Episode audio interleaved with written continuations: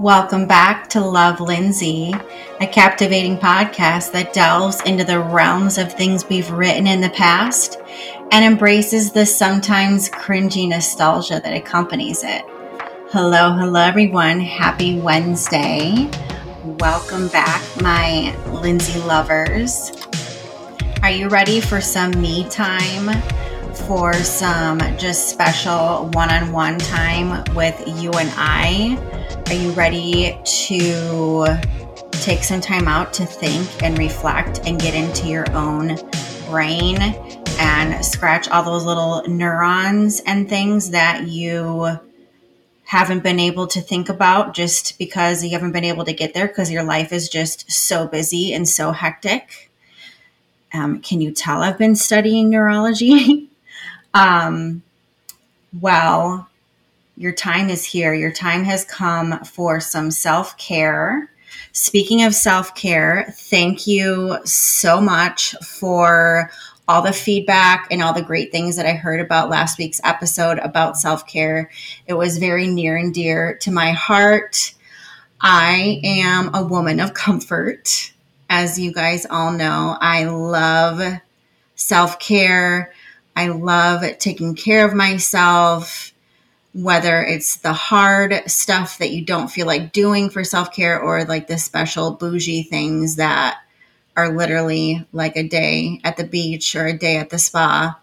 I like all of it. So I had fun hearing about your guys' self care and what it meant to you.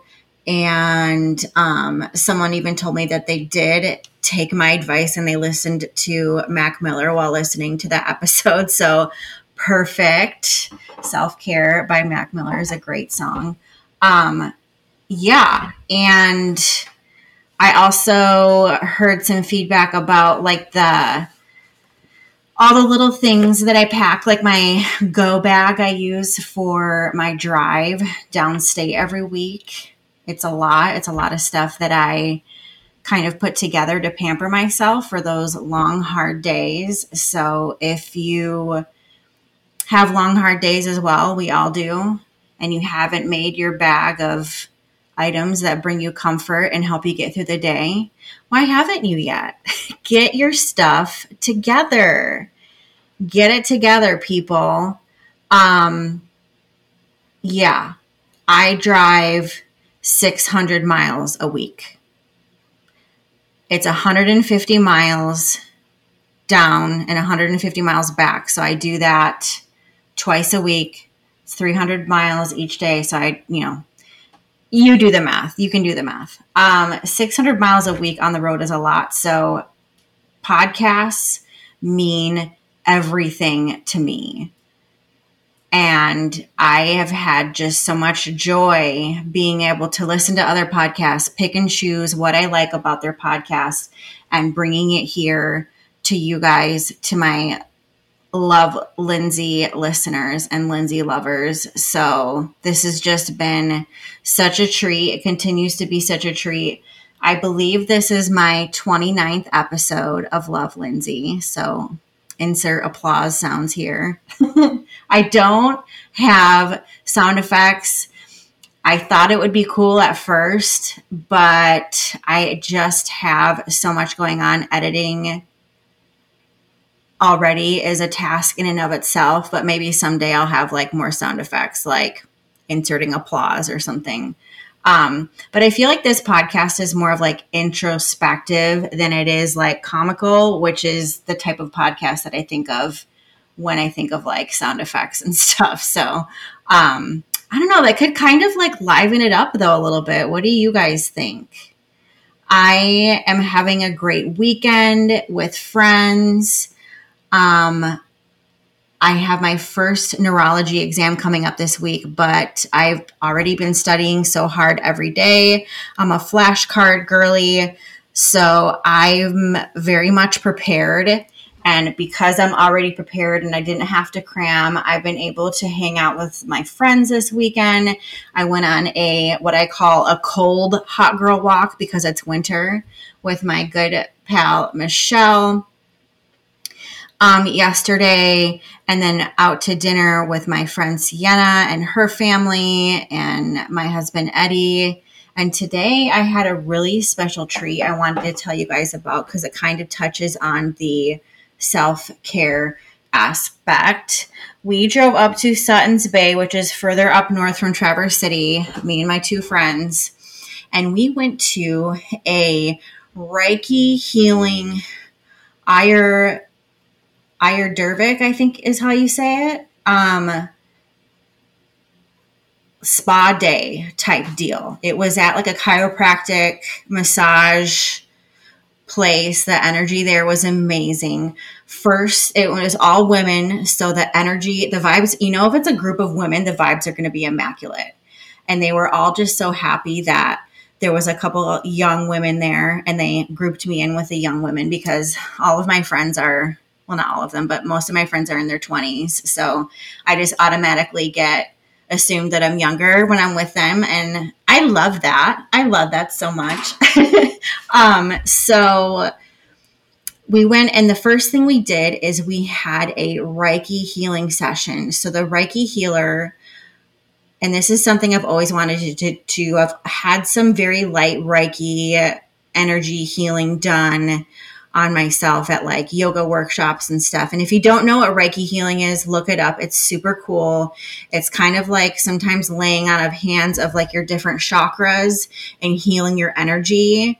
I kind of think of it too as kind of like a medical medium type of way because they're speaking to your body, but it's also like spiritual. Um, so she went around and she was like beating this drum like right behind your head and it like vibrates you.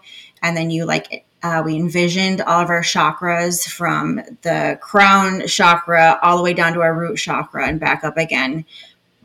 Visualizing the colors of each chakra talking about what that chakra controls what aspect of our life it's responsible for and what blockages of that chakra look like.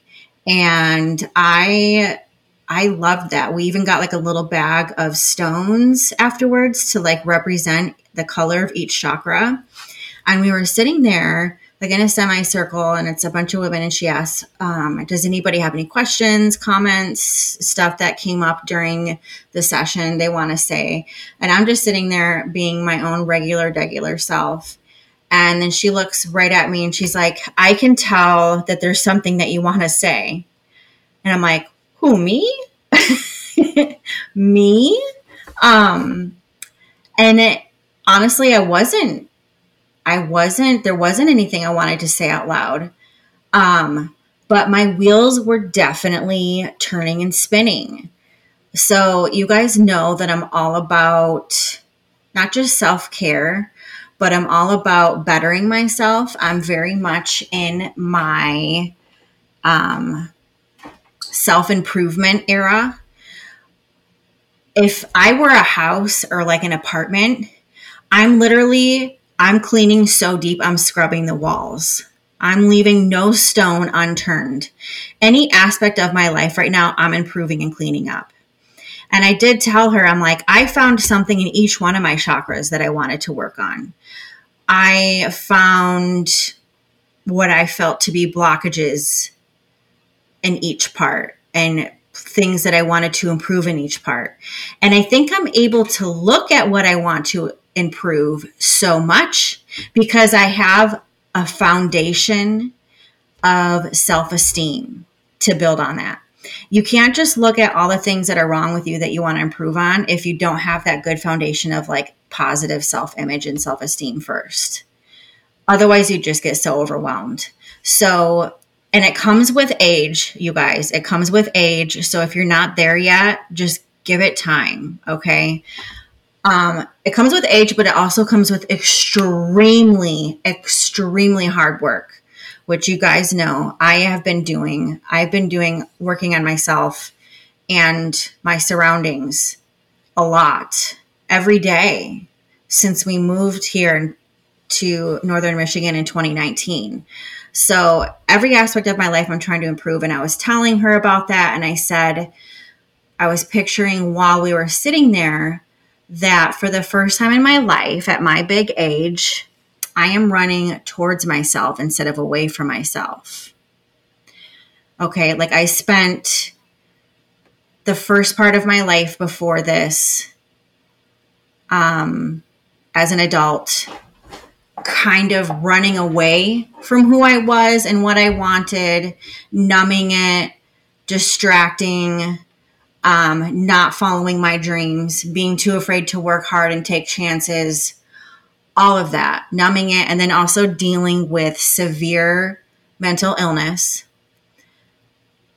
And now I have worked so hard and come so far that I can finally look at myself, hug myself, run back to myself, and be like, let's work on you. Let's. And it's great and it shows. And she said, you know, this shows to those around you. Um, and it's true because my friends and my family, like my mom will tell me that they're just so I don't want to say in awe of, but like just impressed with like my habits. Like I'm very exact about the habits I have. Like my, I must work out like strength training 45 minutes a day. I must do 10,000 steps a day. I must um, follow this diet. I must study. I must um, stand up while I study. I don't even sit while I study. Like all these things, I never take a break from it. Like I've been keto since like November 17th or something like that and I haven't strayed from it. Like I just I'm I'm a habit stacker. Um and that has all come with hard work but also with a really really strong foundation. So I just thought that was interesting that she could just see that my wheels were turning or she whatever it was and she refers to spirit you know she said she was calling in like our guardian angels and she's like if there's something that the spirit tells me then i pass it on. And obviously she felt that the spirit wanted me to share what i wanted to say and what i was kind of going through. So that was really inspiring.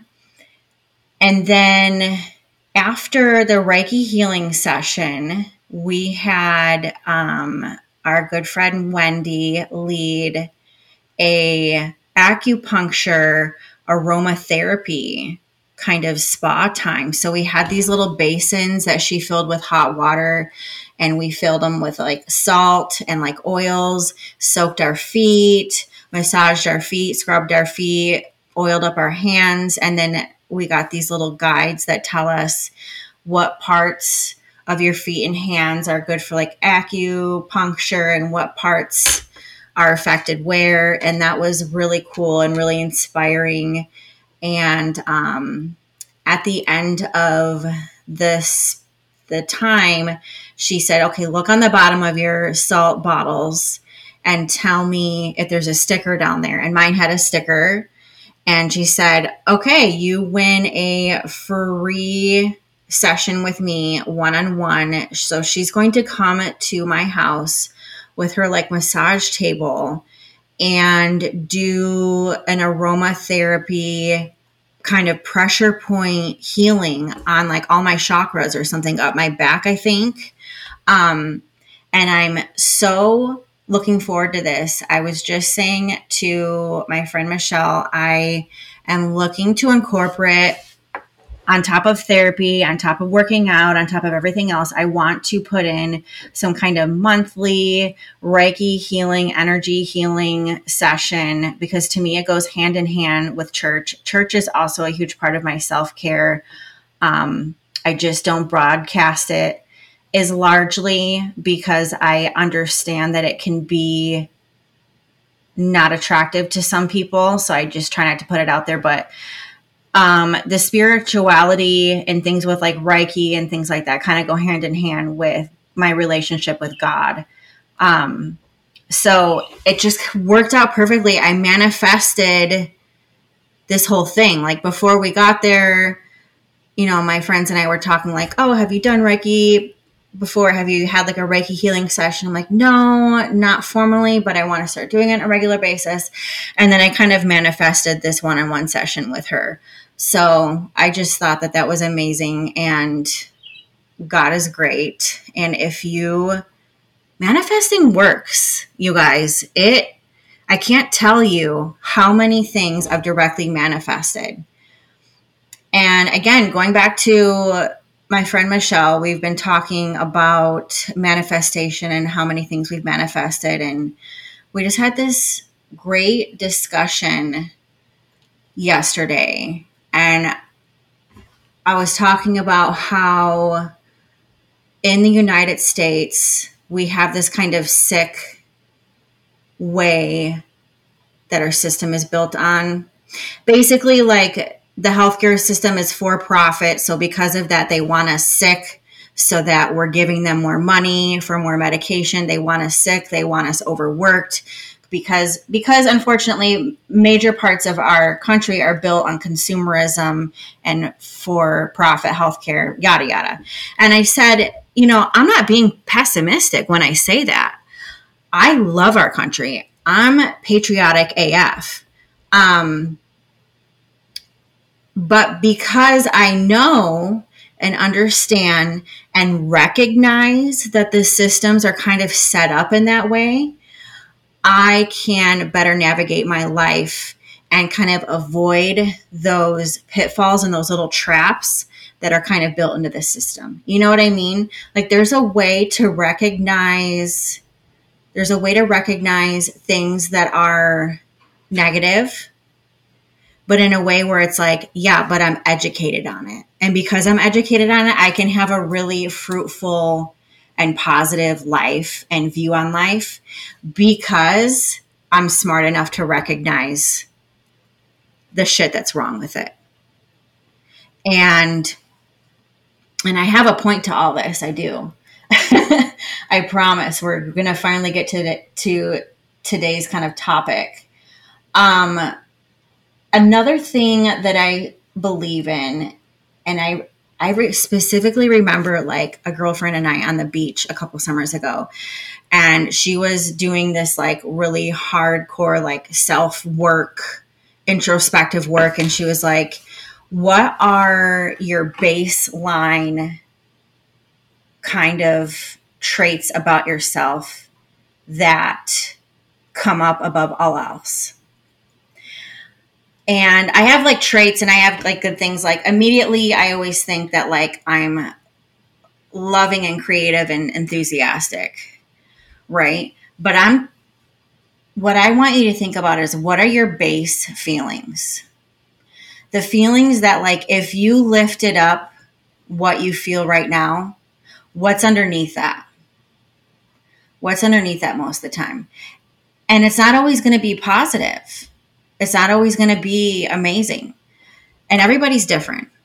So I'm going to share something really intimate with you guys, and you're probably going to think it sounds extremely sad um, or weird. But at my core, my baseline emotions are sadness and fear. And before you judge me on that, I've got so many great things kind of built around the sadness and fear that allow me to navigate and participate in life the way I am now. But it took me damn near 30 plus years to figure out how to cocoon that sadness and fear in a way where I was protecting myself from it. And again, I tell you, I'm not being pessimistic and I'm not being like, oh, I'm in love with my sadness and this is so emo. It's just factual. And when I t- when I said this to my friend about the sadness and fear, I realized what are sadness and fear? Depression and anxiety. Okay, like a huge light bulb went out went on. So I have severe depression and severe anxiety. That's sadness and fear. And it's not a bad thing that I recognize it. It's in fact it's a good thing because I'm able to navigate understanding how my system is set up, navigate my way through life, participate in life, have a good life, knowing what the traps are and what the pitfalls are in my system. And I just wanted to share that with you guys that if you have kind of a baseline that's sadness, fear, desperation, jealousy, all that stuff, that doesn't necessarily mean it's something that you need to like hide or get rid of. That can actually be your strength. My sadness and my fear have allowed me to connect with so many people. It has allowed me to explore the depths of the mental health field through therapy, through EMDR, through cognitive behavioral therapy, um, and to become passionate about it, and through um, meditation, and then decide to in turn practice it myself and become a therapist myself. My sadness and my fear have made me relatable. They have allowed me to be artistic. Um, they have allowed me to feel safe because although it sounds nice to completely eradicate our fear and to live completely fear free, we can't live without it. If we had no fear, we'd be running out into the middle of the street. If we had no fear, we would be interacting with the wrong people and be putting ourselves in compromising situations. So use those negative baseline tendencies that you have. I mean, I can think of just so many like skepticism, anger, disgust, things that you might think are not good, and make it your strength. Make it your strength. And this brushes on the topic today of depression. I know I've touched a lot on this podcast already about depression and mental health and mental illness.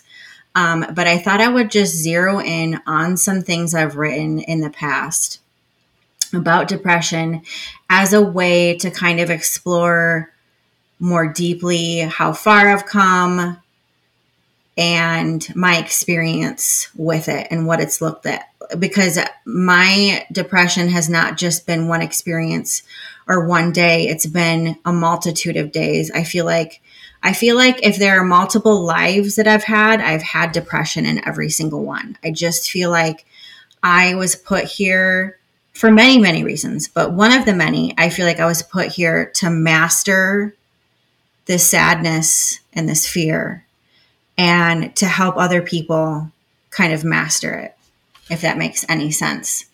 Um, my blog used to be called The Black Dog, and I've touched on that before. The Black Dog has always kind of been a symbol for people about depression. It's kind of the black dog that follows you around. Um, I think there's even been some songs written called The Black Dog.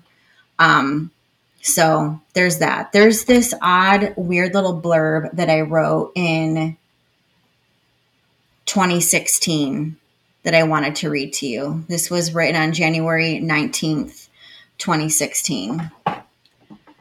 And I start saying, suffering for such a long time now with debilitating depression.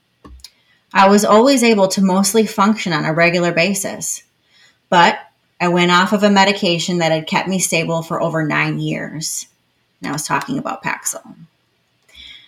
I needed to go off of it for many reasons, mainly because of the high risk of birth defects, and I was about to get married. In two months, it will be about one year since my hell has begun. Many, many things I've been blessed with since then. I have tried, succeeded, and failed so many times. The suffering continues to be immense. I am crippled, I am feeling farther away from what I wish I could be with every fall into depression I descend. There, there, so there it is. No pomp or circumstance. A blog entry I've thought about writing for eons, done without so much as an announcement or a call to action. more like quietly and quickly slipping through the ice. Does anyone else suffer from this or something similar? Reach out. So that that blog post that I posted in 2016 is very indicative of what I was going through at the time that was the thick of my kind of bedridden, housebound, very depressed times. If you guys don't know, I lost my job a few months before I got married in 2015. I lost my job, I lost my friends, I lost my bridesmaids, I lost my mind, I lost everything. Um, and then three months later, I got married. So it was um, not your quintessential honeymoon phase kind of like getting married to me was a high point in my relationship in my marriage with Eddie, but a low point in myself. And I feel so much more comfortable now in recognizing that. And again, acknowledging the defects, acknowledging the negative aspects so that I can better use it to um, educate myself and work around it. So I had been put on Paxil at the age of 23 when I first started experiencing panic attacks. Paxil is great for um, depression and anxiety. So it did stop my panic attacks. It did. It worked great for many years. All medications, all SSRIs, which stands for selective serotonin reuptake inhibitors, and SNRIs, which do the same thing, but it does it with serotonin and norepinephrine. And let me just break down what like what's a reuptake inhibitor. So you've got these little neurotransmitters called serotonin. Okay. And serotonin is responsible for your mood. It's, you get it from like long term habits. Um, if you need more of that serotonin, then you're going to want to stop the reuptake of that serotonin. So, what reuptake means is that it's going to go and take those neurotransmitters and bring it back to like a presynaptic neuron and use it over and over again. Basically, we, we recycle our neurotransmitters. So, people that are depressed that have less serotonin than what they need or they need a boost of it, they don't want to have that reuptake. They want to leave more in the system for those depressed people to use. Same thing with norepinephrine, which is a neurotransmitter that helps with wakefulness and attention. So if you've got an SSRI that's an SSNRI, then you've got more serotonin in your system that's not being reuptaken, and you also got more norepinephrine in your system that's not. You're inhibiting the reuptake. You're inhibiting the recycling of it. You're leaving more for yourself in your system. So Paxil is an SNRI. So it is a little more um, it rearranges how your brain works a little bit more than an SSRI. And there's something about Paxil, and doctors didn't really know as much about it back when I was prescribed it in 2007, 2008. They didn't really understand about this, but it's, um, it really alters the way your brain works, which is great for people that have severe depression and anxiety and panic disorder. However, when the medication stops working, because all medications, you're going to reach the end of its life. You can call it shelf life. You can say, I no longer metabolize, metabolize it correctly. You, it's hard to be on these types of medications that work the way they do your whole life. You can't just be on one medication. It's not going to work. That's not how SSRIs work if you have to keep taking it, eventually you're going to have to switch to something different. Coming off of Paxil, and a lot of people have had this same experience, is extremely horrific. Not everybody has the same side effects. I was on a pretty aggressive dose of it. Um, but you get some severe withdrawal symptoms and again, they know that now. and they take that into account before they prescribe it. But they, my doctor didn't know about that then, and um, we just took that chance. And so when it stopped working in 2015, and I lost my job and I lost my friends and all that, um, I had to start tapering it down to try a different medication. And tapering it down is the part that really kind of hurts your brain. It's you're no longer getting that substance that your brain has relied on neurologically, right? So the symptoms that I got were psychosis. So there was um, seeing things that aren't there, um, even audio kind of psychosis, hearing things that aren't there, whooshing sounds. Every time I turned my head, it was like a whoosh sound.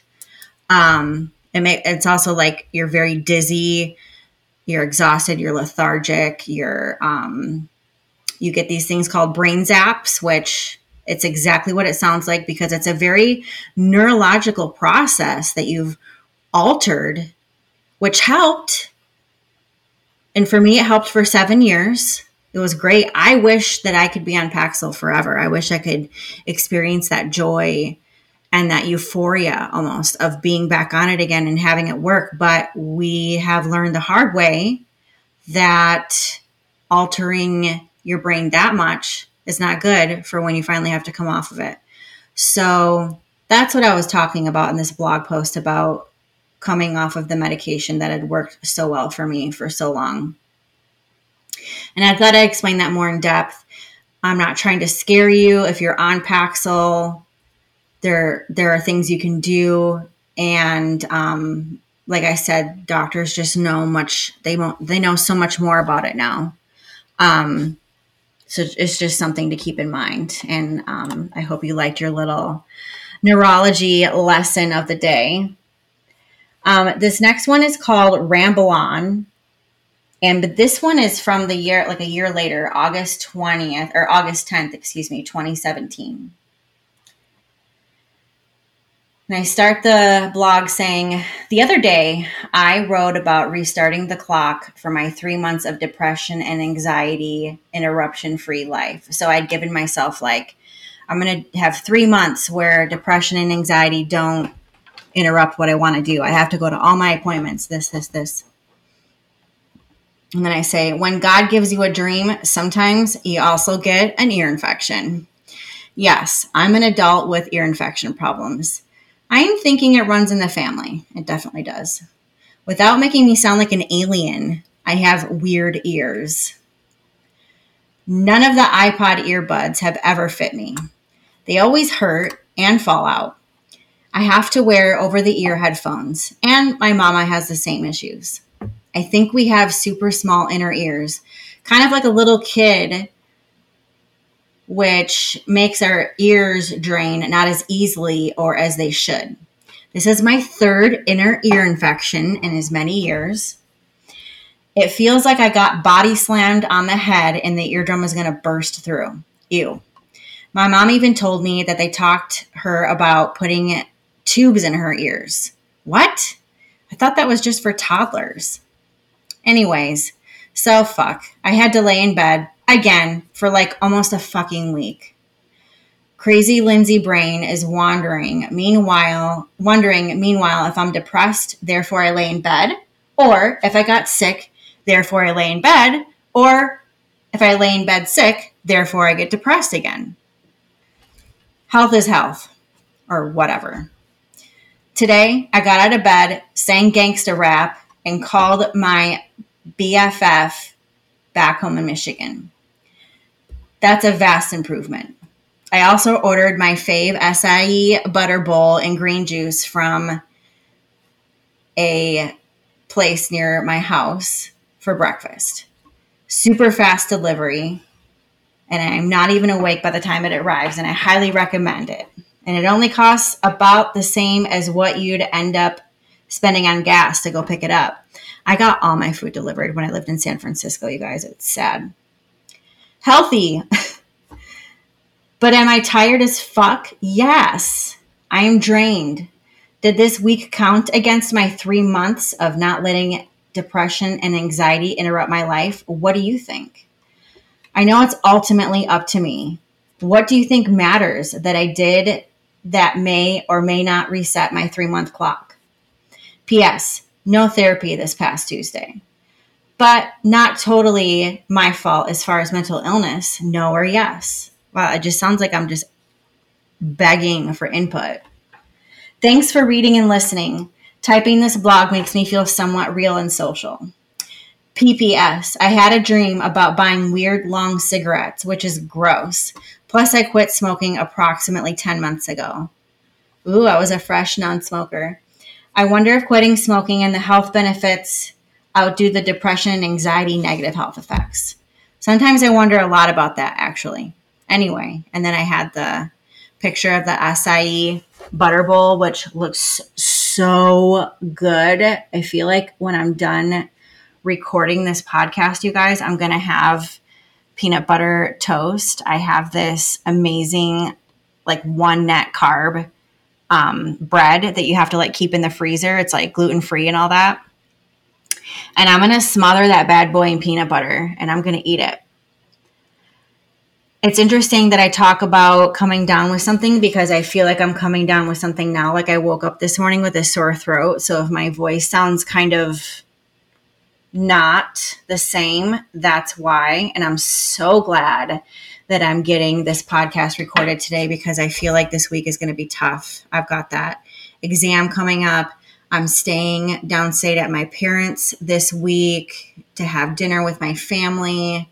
So it's it's going to be a whole thing. It's going to be a whole thing. So that was an interesting blog post. I really, gosh, my insecurity is just so visible and out there. And this is definitely high on the cringe factor for sure. Um, this is a newer one. This one is, let's see here. This one is from April 12th, 2020. So this was like fresh on the scene into the pandemic.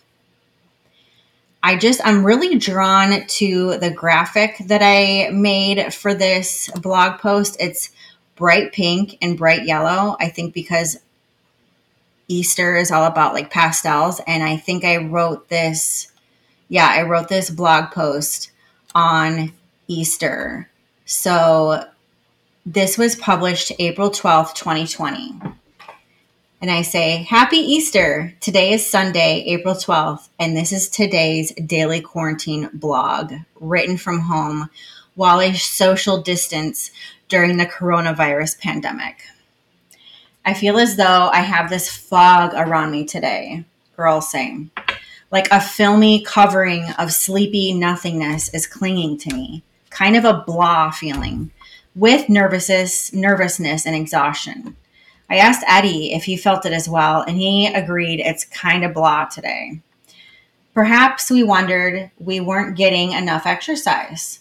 I agreed in the last couple days since Bean came home from the Humane Society that we've done more downtime with her. But we have still been going for our walks.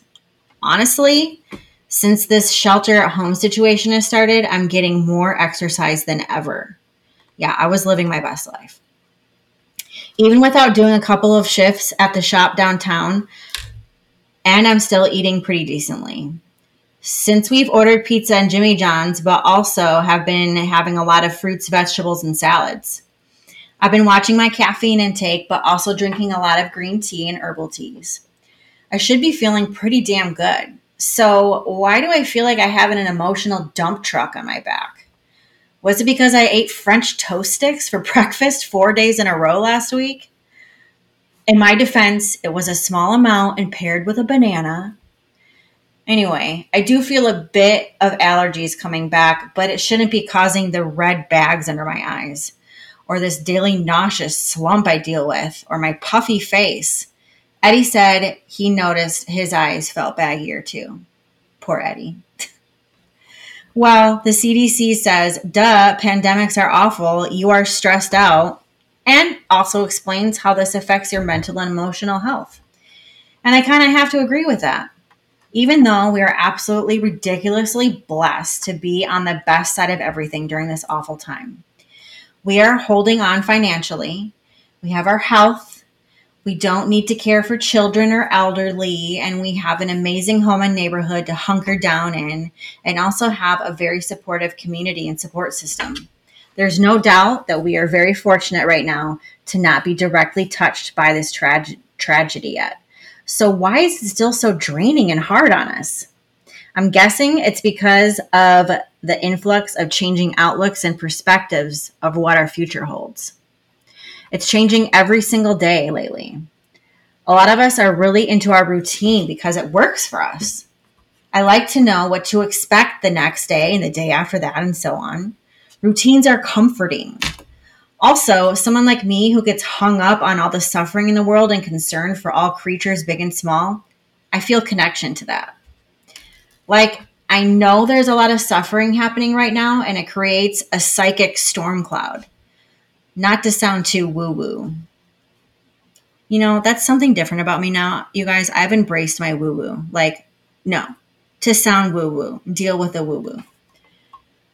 I've been able to keep somewhat of a new routine, although it's nothing like the one I had before. I also have lost that routine I was used to when caring for Peanut. So I feel pretty out of touch with what exactly I'm supposed to be doing with my time. Yeah, after Peanut passed away, not having to give her her special food twice a day, her medications, her nightly fluids, not to mention not spending all that money and energy towards it, it was just like such a shift. Like there was a blank spot in my day. It was sad. Anyway, back to the blog. I see plenty of online content showing me how creative they are getting, and I'm wondering where my creative creative bug is. I have been so not inspired lately. It's true. I feel too emotionally exhausted. I've been making little paper models of hat boxes for my dollhouse and miniatures collection. I've been trying so hard to be inspired to make more cards for birthdays and other things. My craft room is getting to peak organization mode, and everything is easy to access, and I have plenty of room. But I feel like a deflated balloon. I really just don't want this to be depression knocking back on my door, but I think it may be, and I got to remember that it's okay. I need to embrace it. Yeah, this was the beginning of really building that solid foundation, you guys, that I'm able to like live off of now. So, first of all, thank you so very much for allowing me to vent today. It's not the cheery Easter post I expected. However, I give us a pat on the back for going for a nice long walk today and getting off the couch and moving. We also started a bunch of plants indoors that we will later move to our garden. But I want to know are you feeling drained too during this time? How is it directly affecting your energy level? Do you feel like you are thriving? Is it triggering your depression? Please send me a little message on here or Facebook and Instagram, whatever you're comfortable with. Enjoy the rest of your day, and I'll see you back here tomorrow. That was a good little blog post of kind of like how I dealt with depression creeping in during the beginning of the pandemic. The next one I want to read to you is more scientific in the sense that I'm talking about a type of therapy that works that I'm really interested in. And it's just a good way to explain to you guys what this type of therapy is since we're on the subject of depression and treatment and how the brain works. So, this blog post is all about EMDR therapy. And I wrote this before the one I just read to you. This was posted December 1st, 2019. And I start the blog saying, as mentioned in a previous post, I am currently doing therapy twice weekly after a once weekly regimen for several years, and we'll be working on EMDR. What's that, you say? For clinicians, eye movement desensitization and reprocessing, or EMDR, is a psychotherapy treatment that was originally designed to alleviate the distress associated with traumatic memories. In Shapiro's book, written in 2001, that I'm referencing, Adaptive Information Processing Model posits that EMDR therapy facilitates the accessing and processing of traumatic memories and other adverse life experiences to bring these to an adaptive resolution. After successful treatment with EMDR therapy, effective dis- distress is relieved, negative beliefs are reformulated, and physiological arousal is reduced. During EMDR therapy, the client attends to emotionally disturbing material in brief sequential doses while simultaneously focusing on an external stimulus. Therapist directed lateral eye movements are the most commonly used external stimulus, but a variety of other stimuli, including hand tapping and audio stimulation, are often used. Shapiro hypothesizes that EMDR therapy facilitates the accessing of the traumatic memory network so that information processing is enhanced with new associations being forged between the traumatic memory and the more adaptive memories or information. These new associations are thought to result in complete information processing, new learning, elimination of emotional distress, and development of cognitive insights. EMDR therapy also uses a three pronged protocol. And that means the past events that have laid the groundwork for dysfunction are processed, forging new associative links with adaptive information. The second prong is the current circumstances that elicit distress are targeted, and internal and external triggers are desensitized. And the third prong is imaginal templates of future events are incorporated to assist the client in acquiring the skills needed for adaptive functioning. And if you want a less scientific kind of overview of what EMDR therapy is, I got you, boo. Check it out. EMDR, I'll say it again, it's eye movement desensitization and reprocessing. So you're desensitizing yourself to previous traumatic events and you're reprocessing it is a psychotherapy that enables people to heal from the symptoms and emotional distress that are the result of disturbing life experiences. Repeated studies show that by using EMDR therapy, people can experience the benefits of psychotherapy that once took years to make a difference. It is widely assumed that severe emotional pain requires a long time to heal. EMDR therapy shows that the mind can, in fact, heal from psychological trauma much as the body recovers from physical trauma, which is great. When you cut your hand, for instance, your body works to close that wound. If a foreign object or repeated injury irritates the wound, it festers and it causes pain. Once the block is removed, healing resumes. EMDR therapy demonstrates that a similar sequence of events occurs with mental processes. And the brain's information processing system naturally moves toward mental health. If the system is blocked or imbalanced by the impact of a disturbing event, the emotional removed healing or the emotional wound festers and can cause intense suffering. But once that block is removed, healing resumes. Using the detailed protocols and procedures learned in EMDR therapy training sessions, clinicians help clients activate their natural healing process. So, if you got through all that, congrats. You must really care about your mental health or mine. Anyways, it may seem like one would be a good candidate for this therapy only if they've had a major trauma or event in their lives. Not true.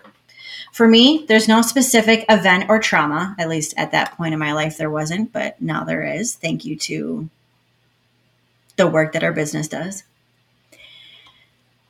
Just ways of thinking about things that seem like I was born with that need to change, aka that layer baseline of sadness and fear that I have. With my therapist as a guide, we went through the beginning questions that you need to evaluate before starting. We talked about what intrusive thoughts were impacting my life most. Have you ever tried to describe thoughts you've had your whole life? because it's actually really hard, especially if you've never said these thoughts out loud. They become more of a feeling than a thought that can be described by words, and that's exactly it for me. The feeling these thoughts bring me are negative and affect different parts of my body. Some are a kick to the chest or a tight throat. Others are not as immediate and cause gut pain. Hello, IBS. These feelings cause me to tense up and my muscles lock and don't release. How can these feelings come from thoughts? It's crazy. This dedication and attention to myself internally can be confusing, but I'm trusting the process. We have become with my over we have begun with my oversensitivity to the welfare of animals. Don't get me wrong, having compassion is a good thing. But many times, my love for animals, especially my own pets, has brought me to crippling amounts of fear and pain. Am I being a good enough pet owner? What will I do when my cat passes away? Will I be, be able to continue on? Not being able to live my life after Peanut dies is a legit and real concern for me. Here's another example. The other day, we saw a sick raccoon in the street while my husband was raking leaves. Seeing the sick raccoon brought my whole day to a stop. By the way, someone already called animal control and I watched them drive up and look for him. And I'm assuming they caught him to humanely euthanize as it had an obvious case of final stage rabies. I would like to be able to think, well, gee, that's sad, but that's nature, instead of sobbing like a pansy. My first session of EMDR. I'm currently on a plethora of fertility drugs that cause multiple symptoms, including dizziness. So, following my therapist's hand back and forth with my eyes made me quite dizzy. We decided to use the tapping approach. That's when your therapist says to close your eyes and think about a triggering event or thought and focus on it while she taps your knees. We did this process over and over, each time evaluating my symptoms and physical action to the triggering thought or event. Sometimes tears were pouring through my, my closed eyes. Sometimes I got that feeling where you think about something too much and it starts to feel weird and nonsensical. We use different number scales to evaluate each session. And though we've only done this twice now, I did notice a significant improvement in my symptoms. Depression has been non existent in my life for the last three weeks since starting EMDR therapy. Now I need to wrangle my anxiety because it's been bad. Have you done this type of therapy therapy before? And what have your experiences been? Or is this the first you've heard of it? Are you inspired to give it a try? Let me know. Here's the other thing that I thought was interesting about EMDR therapy. So, if we were in the middle of a session and it was time to go, like, you know, the hour is up, she would have me picture taking this triggering thought event thing that's bothering me that we're working out and taking that item and putting it under a upside down bucket. So you know like when you use a bucket to like cover up a plant or you're covering something. And then take that bucket and take a huge rock. Okay, and put it on top of the bucket. And then uh, grab a blanket and lay it over the rock in the bucket. Basically, you're imagining taking, and this is scientific, this is proven, this is part of the EMDR process because we're not done processing it yet. You're putting this triggering item in a safe place until you come back to your next therapy session. So I thought that that was so interesting. So take the item that's bothering you now that you only tend to with self care and time for yourself. Work it out. Talk to me about it. And we're going to take this thought process you have and we're going to put it in a bucket until the next time you come and listen to Love Lindsay. So take that, put it in an upside down bucket, put a rock on top of it, put a blanket on it, and we're going to move on with our lives. If you haven't yet today, take a deep breath. It feels so amazing I hope that you've used this hour to kind of think about things that you normally don't think about or things that make you afraid or scared. And you've kind of maybe reworked a way to think about it differently. And I hope that you guys have um, enjoyed a little bit of this neurological, kind of more clinical type episode. Um, there's probably going to be many more where this comes from as I move further, further in my social work journey, if you will. Um, I just love exploring. I'm a I'm a, a science girly at my core. I'm a STEM girly. I love looking at what scientifically works. The same way I also like to look at what spiritually works. So share this podcast episode on your social media or with a friend or a family member um, because I just, there's so much information to share and so many take like what I've learned that I can pass on and pass on the wealth of knowledge because I have gone through so many hard and difficult things with mental health and mental illness that that's why I put it out there. That's why I have a blog. That's why I have a podcast because I have to share what I've learned. Because if I don't share what I learn, what I've learned, and all the suffering that I've gone through, then all of this is in vain. And if I'm not helping other people, then what is the point of the suffering? That's just personally to me, that's how I feel. So share this podcast with someone else. And yeah, thank you guys so much for listening. I will be having an episode coming up for Valentine's Day, a special episode with a special and alluring topic. So look forward to that. And I will see you guys next Wednesday on another episode of Love Lindsay.